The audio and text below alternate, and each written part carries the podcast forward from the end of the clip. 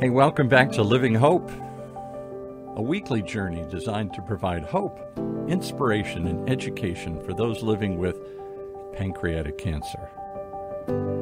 Sharing the real life stories of those really affected by this deadly disease and how they deal with it on a daily basis. And today, well, we're bringing back one of our repeat guests and our host, usually this show. We're going to turn the tables on her a little bit today. Roberta Luna, welcome back. Thank you. Thank you for having me back. I just wanted a chance once in a while to tell your story some more, and not just the amazing 19 year journey you've had surviving a disease that does not have but 10% survival rate for, for the first five years. You've defied the odds. You've been among, among that small percentage of people that beat this long term. And it's always an ongoing battle. I get that. Um, but one of the things, there's so many issues that I hear in these stories that you tell and share with those you know. And every so often I say, that deserves a special dive. That I'd like to explore. So I'd like to speak up on behalf of the audience and quiz you occasionally here if we can do that. Um, uh, not just about your experience, but specific parts of your experience. And today, I don't want to. I, I, I don't want to get on my soapbox here and be anti-doctors here, but today I want to focus on something I've experienced in my life. I know you've experienced in your life, and others that have come on this show have experienced it. And that goes to the heart of how doctors respond once they deliver the news. Um, again, let's just set this up for anybody listening for the first time. give you some stats here. Pancreatic cancer is the third leading, leading cause of cancer related deaths here in the United States. I don't think people realize that because it's not it's not on the tip of everybody's tongue. Cancer is, but not pancreatic cancer. And yet, so many celebrities we've talked about, so many famous people, we just drop the word pancreatic cancer and it just gets classified into all sorts of cancers. But among cancers, of which there are hundreds, I think, um, this is the third leading cause of cancer related deaths in the United States. And beyond that, the thing that scares us is pancreatic cancer is the world's toughest cancer to, to beat because right now it only has a five year survival rate of 10%. Half of that when you first got it, right? Right. I was, when I was diagnosed, it was uh, 4%.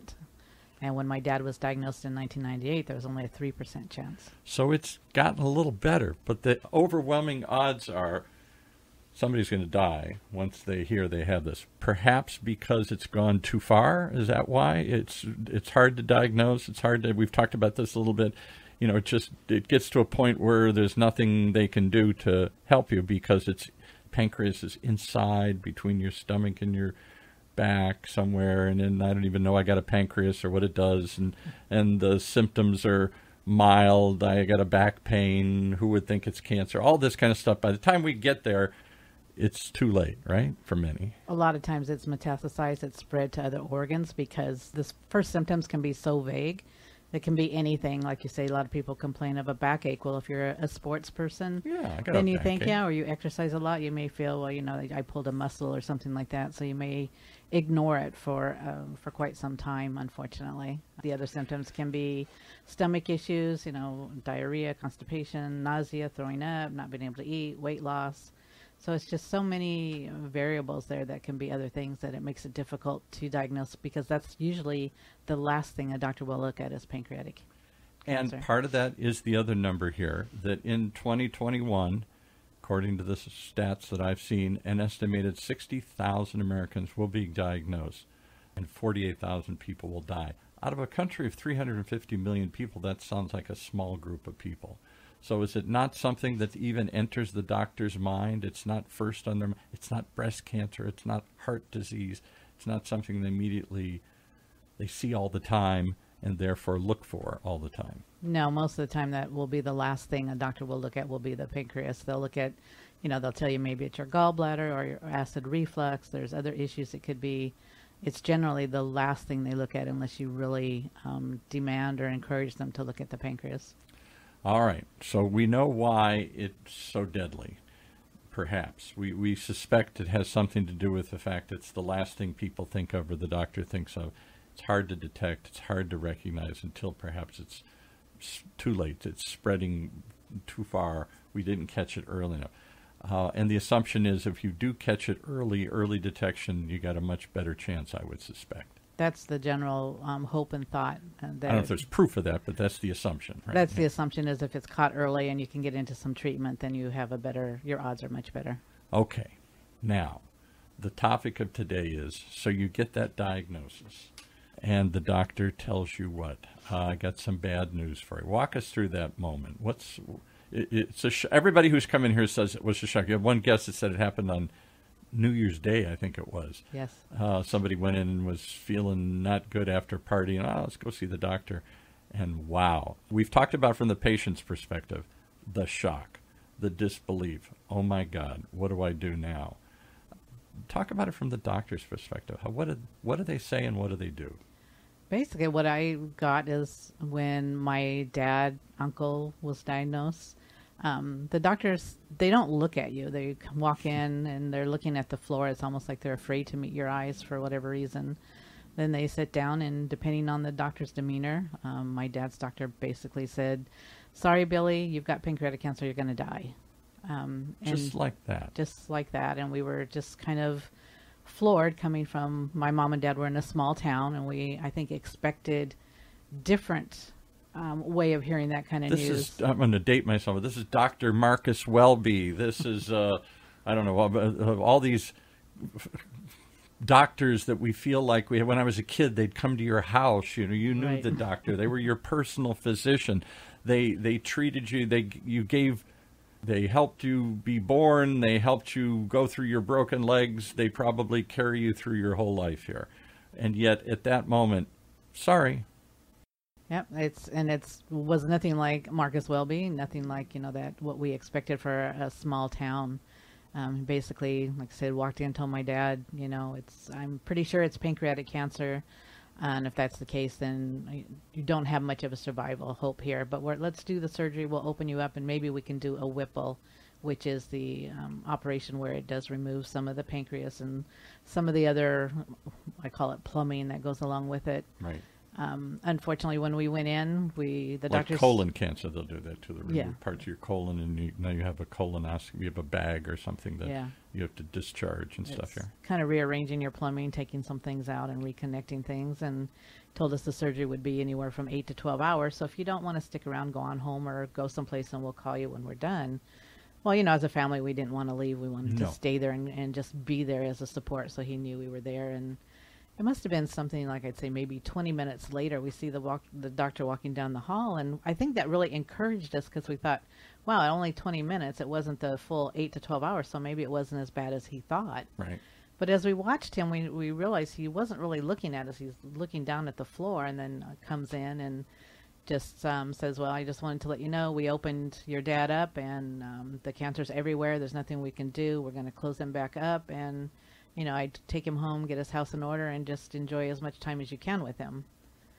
And we were kind of shocked. We were like, well, you know, cancer, I mean, there's chemo, there's different treatments. Can't we do something? Can't we keep fighting? Because yeah. they're get me, a, put me in a research group. Or what do I do for that period of time? Is he going to be in pain? Or how do I do this? You know, I got a million questions at that point in time here. And basically, the questions we asked, he was pretty much, we did ask him, you know, what, what are the best things we can do for him? And he would just tell us, "Well, just go home and enjoy him. There's really nothing you can do. He's he's gonna die." And you know, I would just spend as much time with him, make sure he's got everything in order that he wants. You know how he wants to do things, because there's just no cure and there's nothing more we can do. It's everywhere, and I just there's nothing that we can do but sew him up and send him home. I would love to have a doctor on this program if they'd be willing. I'm not going to beat him up, but I would like to debate this issue because my own experience, not with pancreatic cancer, but with my late aunt's Waldenstrom's unique blood cancer, my dad's leukemia blood cancer, my mom's breast cancer, all of whom, you know, eventually died.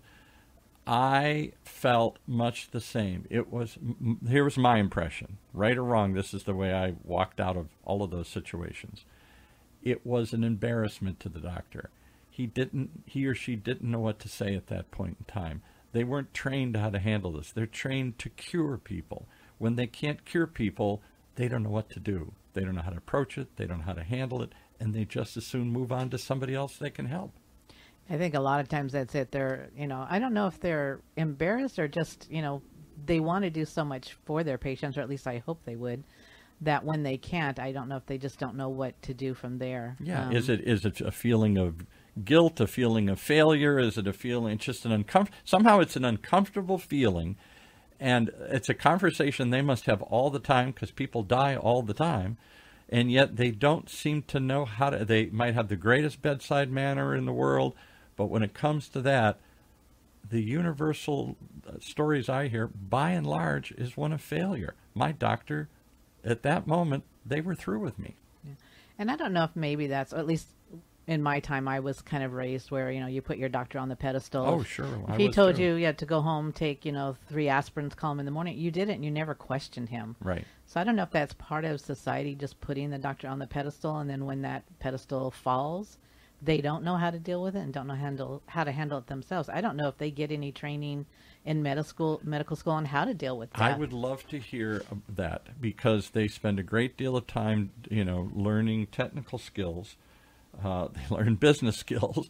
They have uh, consultants to help them, you know, maximize their practice. And you know, uh, this become feels to me too much like an assembly line these days. Five minutes and out. That's all Medicare will pay. That's and on to the next patient and on and on. And I understand trying to be efficient and all these other things, but it also it it even further exacerbates the problem because they can't sit and cry with you. They can't pray with you. They can't hold their hand. They can't. They can't say, "Come back. I know this is a shock. Let's talk some more about it once it sinks in." I don't get paid for that. I don't have time for that, and I don't know how to do that. I think that's a lot of it is they don't know how, and I think there's a lot of pressure put on them as well because, like you say, you have so much time to see a patient. Whereas before, you know, we'd make an appointment with a doctor, and if our appointments took 30 minutes, 45 minutes, that's the way it was. Now they're maybe 15 minutes at the most, and they're trying to get you in, things done, and get you back out again. A lot of Right. times they don't have that time to sit and talk to you with, you know, what's going on. If you ask them, what do I do? They might be able to offer you a brochure or an organization to go to, but generally they don't even do that. So. And that the other shock. So we, time is part of it. Money is part of it. I'm sorry to say, you know, I'm not getting. Uh, there's nothing I can do. I'm not getting compensated for this. There's. I'm not going to get any money back for doing this. It's now I'm on my own time. Maybe that's some of it, and some of it's just a lack of training. I really don't know what to do. I'm a scientist. I'm a technician. I'm a healer. I'm a helper. When I can't heal, when I can't help, I don't know what to do except say sorry and then move on to somebody else I can and heal. But I think part of it, part of it comes down to what you were just saying there, which is it isn't just the money and the time and the talent and the training. There is a reluctance to tell you anything. I would say to my doctor, well, what should I do with my mom, my dad, my aunt? And they'd shrug and they'd say, you know, make them come something generic, mumbly. Say, well, they can't live alone. They'd say, well, okay, do I take? I can't take them into my house. I got to quit my job. They don't want to move into my house. They don't have the money to pay for assisted living and other things. And you know, should how do what's hospice look like? What? Nothing. Just go figure it out in yourself, rather than say, hey, you've gotten a shock. Let's set up a follow here, and here is our five steps to follow next. Uh, here's your two steps to fight. Here's your two step, steps to accept, and here's your fifth option if you want to try it. Some other crazy thing. Uh, They don't give you resources. They don't give you guidance. Everything. Why are they afraid to be sued? Are they afraid that you're gonna? They don't want to steer you to. They don't say, "Well, here, call the Pancreatic uh, Cancer Action Network, for example, or anybody." No, they don't. And we've even had, which we will still even can't understand, we've even had doctors speak at our, our Purple Stride, which is our our walk to cure pancreatic cancer. And um, he's spoken at our events, taken questions, but then when he treats a patient with pancreatic cancer, he never once mentions our organization or even gives them a brochure. And even if it's not for with us, somebody that's you know a renowned organization that can Or help Or give out three brochures if you don't want to make a specific recommendation. Here's three guides. Here's three things. If you're trying to be generic, I don't want to seem to be endorsing anybody. I always suspect, again, it comes back to money. I'm afraid they're going to get sued. You went this route. You told me to do this. It didn't work out, and therefore I'm going to come blame you. So if you want to be neutral, do that, but don't do nothing. And they all seem to do nothing. Yeah, I, I don't want to say you know they all because Not they all, but all the ones I went. Uh, let's put it this way: all the ones that I went through did nothing. I my father passed away, And I still got calls from his cancer specialist and others. Two months later, oh, it's time for uh, Mr. Roberts' appointment. He died. That's how involved you were in this latter stage. You, you, you, Washington. My aunt was the worst story of all. She had this rare form of blood cancer, Waldenstrom's, and the only thing kept her alive. Again, uh, most people died. She didn't. And for 20 years, they kept giving her this Procrit shot that artificially uh, forced her body to make uh, red blood cells, which it didn't want to make. And it was horrible and had side effects and everything here, but it kept her alive. Uh, otherwise, she's lethargic and weak and not producing red blood cells, and eventually that kills her. And it did. But 20 years went by. They kept her alive to this and other ideas and crazy things they tried and clinical trials and things she did. And she just was try and do anything. And it worked in her case. 20 years she lived with this deadly disease. In fact, she outlived the doctor who diagnosed her. He, he said you only got a year or two to live. And he didn't know he was talking about himself and not her. Anyway, finally, after all this time, I mean, she just worshipped this doctor. He was renowned and out in the desert and did everything. And one day she called up to make her next appointment, and the nurse says, Oh, doctor says you don't have to come back anymore. what do you mean? Am I cured? No, there's nothing we can do for you anymore. Wow. The doctor doesn't tell me this? The nurse just handed, oh, by the way, tell her it's over. And next, that was the coldest thing I had ever seen done. She cried. She thought, then I guess I'm dead now. You know, he, he's given up hope on me and he can't even tell me this in person. We've got a 15 year relationship. He can't even share this with. I, I just get so angry every time I think of it. But that I've heard other stories like that. So I, I guess I don't know if it's time. I don't have the time to handle this. Money. I don't get compensated anymore to handle this. You know, that's like when you go into hospice. That was the other thing we discovered. In my mother's case, we put her into hospice, and I, she wanted to see her doctor. He says, "I can't come see you anymore." Right. Once you enter hospice, they will not pay for me, and therefore I won't show up. Mm. I said, well, can't you just come by and say hi or say goodbye or something? no, there's no. There was 20 years they had re- these relationships, multi-year relationships, and in the end, there's no goodbye. No. It's just, you know, good luck. See, See you in the next world or whatever. Yeah. Uh, and I'm always shocked at that. So then I guess I'm pretending myself that we that you cared, that we had a relationship here you worked so hard to keep my mom alive or me alive or my aunt alive. At some moment, you decided, I can't do it anymore. I'm not going to get paid for it anymore. It ain't going to work anymore. Is there no? We, it's almost like we should have a goodbye ceremony. Take me out for a drink. Uh, uh, sit me down in your office and have this special final talk here. Walk through something. Give me some choices. Hand me off to somebody, but don't just say goodbye not in that way. I mean, my dad's doctor was was pretty cold, and like I said, he just when my dad would ask him, well, you know, what can I do? Because my dad was a fighter. He wanted to live, even if it meant just doing something experimental. He still wanted to live. And he asked the doctor, "What can I do?" And the doctor said, "Well, you know, Billy, you could have stopped smoking 20 years ago." yeah, thanks. Um, thanks. And when somebody gets a diagnosis that they're dying, you don't. They don't need to carry the blame and the guilt. No.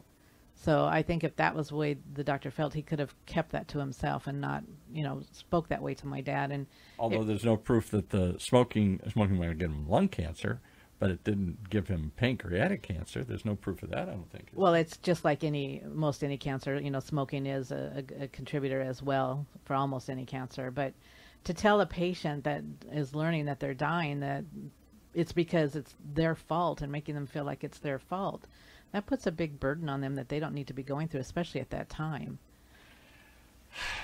So we're back to. I just wanted to bring this to light because I've heard this too many times. You experienced it, I experienced it, and those listening who are going through this journey now may be experiencing the same thing. I don't think any of us are prepared for that's the that's one of those hidden shocks that comes out of the blue. I trust my doctor.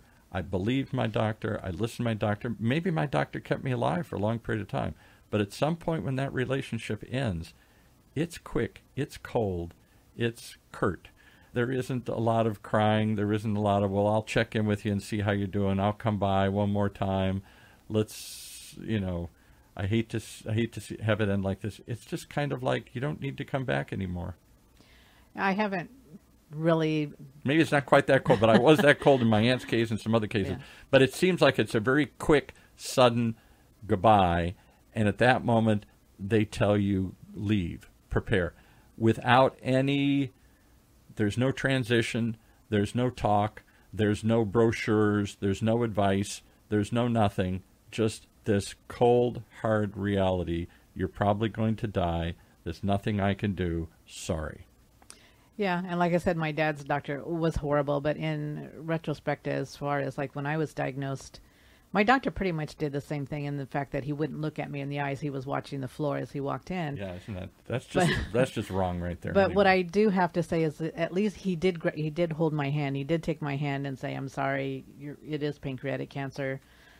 But he didn't give me much hope either. But what he did say is, you know, you, you already know because you've experienced experienced it with your family that nobody survives this cancer. But let's at least get you a few good months, so we'll start chemo right away. yeah, right. And what I can say, at least he did do, is because he was not familiar with the disease himself. He did reach out to other doctors that he'd gone to school with, and both had gone. Uh, one was with John Hopkins, another with MD Anderson, to ask him, you know, I've got this patient. She's got other issues as well. She's got pancreatic cancer, one kidney. What do I do with her? Yeah. you know so at least i can say at least he did try to do something and i have come across another doctor that is really great i mean he he's not my doctor but i know him through another patient and he does check in with me whenever he sees it sees me at our purple strides that we do just to make sure that i feel i'm getting the right care and Yeah. just to be there but They're supposed to be the experts. They tell you this deadly diagnosis. They then, I think, have an obligation one to transition you somewhere to give you some. I, I think it's like once the shock. I always feel like there should be one more meeting where you come back and now you've had some questions and I'll tell you what I know. Ask me what you want to know. I'll give you some guidance, some brochures, some ideas, some suggestions, what I've learned. In the meantime, I went and researched it. You went and researched it. We should seems like we should come back and regroup one more time before we end this relationship. If nothing else, it's kind of a goodbye. It's a transition to something, and and giving you some assistance. Here's some possible resources other than that, we're all forced to be on our own. At a moment, we're really, you must feel really lost. I know my aunt did. She just, she lost all hope at that point in time. And You- she died shortly thereafter. You do because I think, and maybe it's I don't know if it's because we put so much value and put our, the doctors on the pedestal, but you expect them to have all the answers. So when they come and tell you you're you're dying from a certain disease, it's a shock, and you want more answers. You want them to tell you what to do, and basically, you know, they're or how to handle it, to. or how much time, and everything. where to go, where to get the information, and the worst thing I can say is don't ever Google anything. Um, oh, you get a thousand. But, Yeah. but what else you got to do? Go home and Google it, and now you got a hundred different opinions. Yeah. and most of them, uh, like I said, aren't going to have any more hope than anything else. So, um, Well, you try the crazy stuff. On my mother's final days, my dad, who was so scientific and so thought, uh, so fact based, he'd try any crazy thing that he could come up with. Just you know, you get desperate, you'll try anything. You'll try any experimental Yeah, thing. they do. They tell you you drink certain water, or you drink it a certain way, or you drink it out of a certain uh, container. Yeah. Um, that's supposed to help. You eat certain foods, and that's supposed to do something. You get sometimes more advice from the outside world than you actually get from the medical field, which um, maybe is because they are worried about mal- malpractice. I don't know. I don't know what goes on in their mind, and I've often wondered. You know the outcomes of this cancer generally that is not going to be good. Why did you p- pick this specific disease? those that focus on it, yeah, even those, right? um, because you know generally most people aren't going to survive. So why did you pick? Why are you so poorly prepared for this moment? Yeah.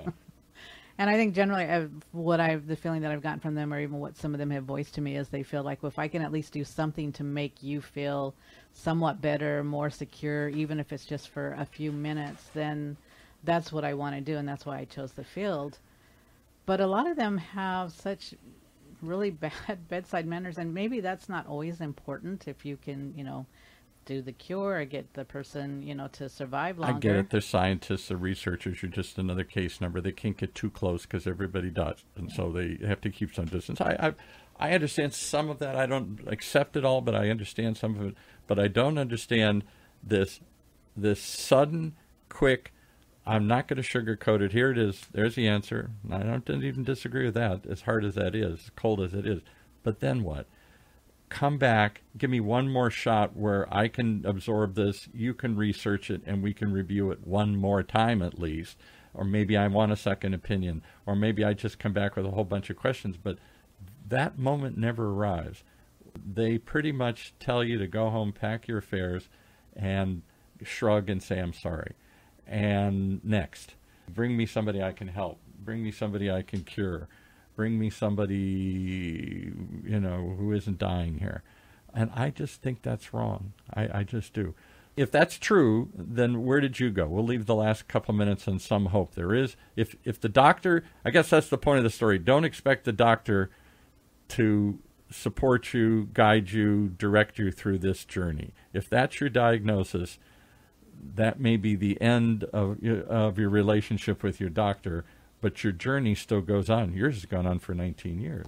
Yeah, and what I suggest for anybody to do is whatever, for whatever reason, if you're not sure what the doctor's telling you, you don't feel you're getting the support, get a second opinion, get a third opinion, get yeah. a fourth opinion, however many opinions. And we're so reluctant takes. to do that. Well, the doctor said this. Well, maybe they're wrong. And maybe they're right, but just to reassure your own self that you're yeah. doing everything you can for you because the doctors can only do so much for you. You have to take it upon yourself and be your own advocate and be your your own you know researcher go yes. out there like i said don't just research anything my thing i tell people is you need to go to pancan.org we'll give that again that's the pancreatic cancer action network which was created by this woman that you work with because she had the same experience. They said, We don't know what to tell you. And she said, Well, that's not good enough. Right. And she started doing her own research at John Hopkins and online and other things and started to bring together other stories and other resources. How we we created this giant support network, which is what most of these advocacy groups are. They're a, they're the place you go to next when nobody else can give you any ideas or hope. Yeah, and for um, she lost her mother to pancreatic cancer before, and there was nothing out there. So that's like you said, why she developed PanCan, and it's been a great organization. I always call them my one-stop shop because I can get everything there. I can get advocacy, I can get research, I can get patient services, which is a really excellent um, thing they provide for all patients and their families. They don't charge you for it, but they'll send you out all this great information. There you go. They help you as far as researching. They'll give you a list of doctors, uh, facilities that are experienced in pancreatic cancer. Because the one advice I can give is you need to have a doctor that is experienced in pancreatic cancer. Yeah, clearly they they don't know. That's part of it too. So I say part of it is time. I don't have the time to figure this out. Part of it is money. I'm not sure I'm going to get compensated anymore, you know, from all these insurance carriers and Medicare and other sorts of things. And part of it is just knowledge. I don't know what to do. I don't see this very often. I, I see it's deadly. I don't know any more than you know. And maybe in that, and you know, on their side, maybe that's it for them too. Is they just happen to see so much death, they don't see a lot of survivors. But the one thing I, yeah, I can tell any doctor out there that's is, true too. Maybe they give up hope. Yeah. I, and don't take that hope away from your patient. I mean, I'm fine. Tell me the statistics. Tell me the facts. Tell me everything I need to know. Give me the dirt on it. That's fine. I need to know that to fight it but don't take away my hope because that's all I have. That yes, uh, and we'll emphasize that again. You said in other shows, I'm sure we'll talk about in the future. It's your journey. It's up to you, those of you listening, who are on this journey, it's up to you to decide when it's over. I mean, yes, there's a finality to it that you have to maybe deal with or face at some, or maybe not. You know, Roberta was told the same thing, and 19 years later, she's among the few that's survived and gone on here. And it keeps getting better over time. So I don't want to give you false hope, but the point is that you said in the story before, the doctor shouldn't tell you when it's over, when to quit fighting, when to give up, when to go home that's your decision, right? That's my decision. I mean, it's okay to tell me to go home and put my house in order as far as making sure all of my documents and all that need to be taken care of. That really, we all should be doing that Practical anyway. advice, yeah. Yeah, right. that's something we I know we all put off, but just don't take away my hope. Tell me everything I need to know, how bad it is, that's fine. Don't take away my hope and don't tell me when I need to stop fighting because I will decide when I stop and not you. Yeah, and there uh, clearly there are a point in all these cancers it becomes too painful becomes too difficult, people do say, I just prefer to let it go now. Let's stop the treatment and, and let's deal with this.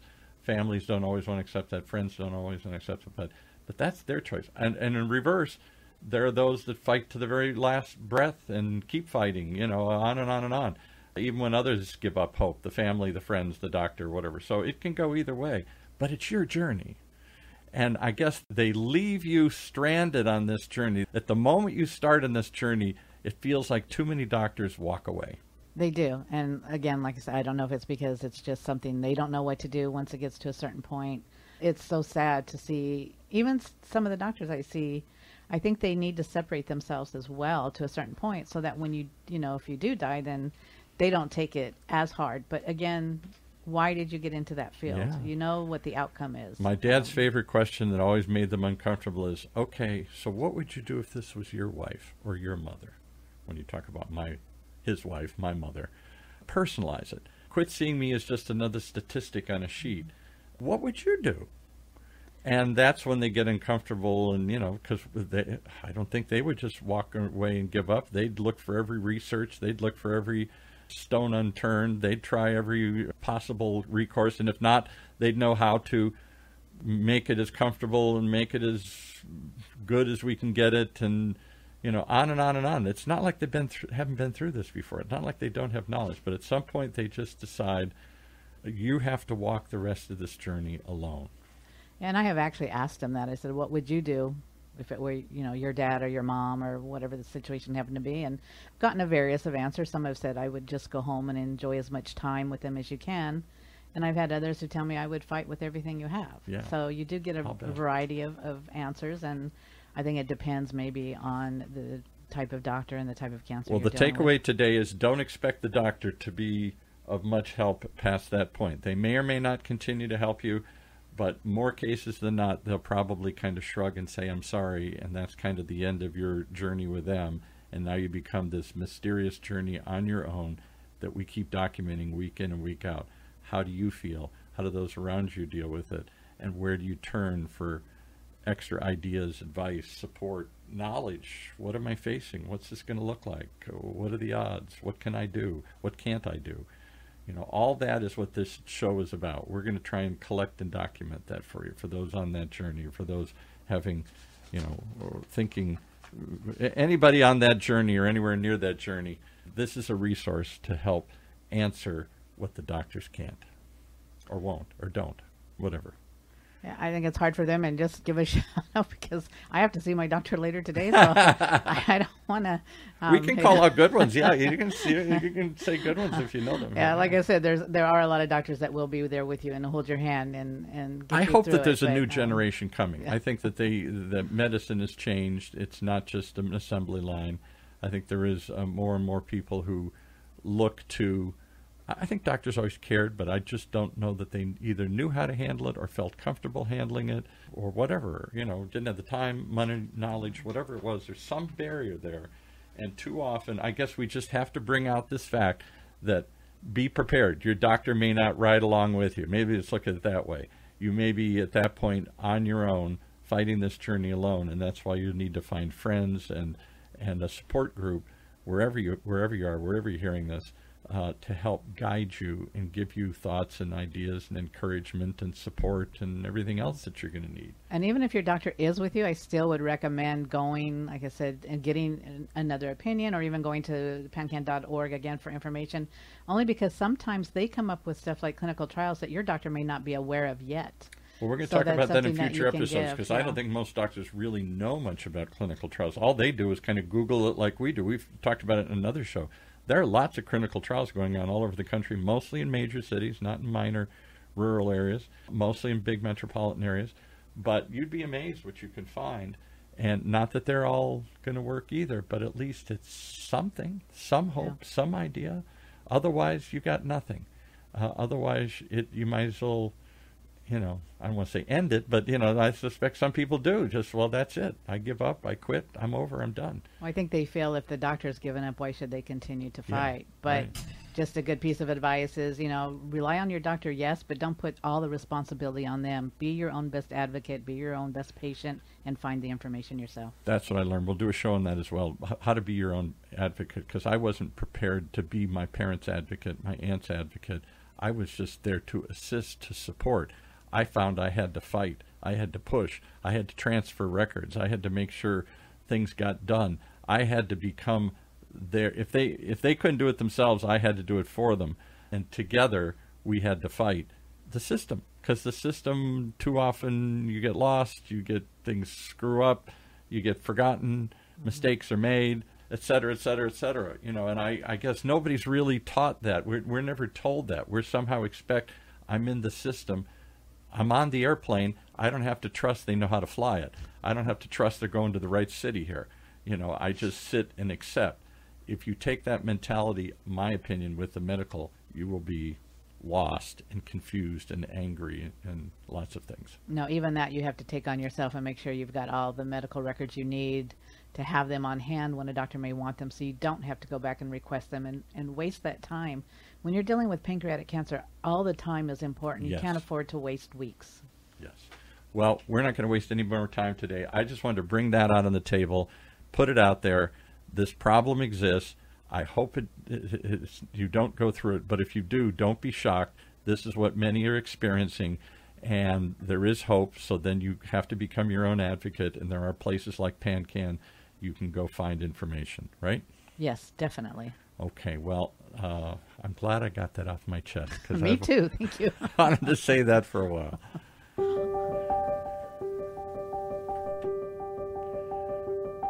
Well, there you have it. One more reason to tune in to Living Hope.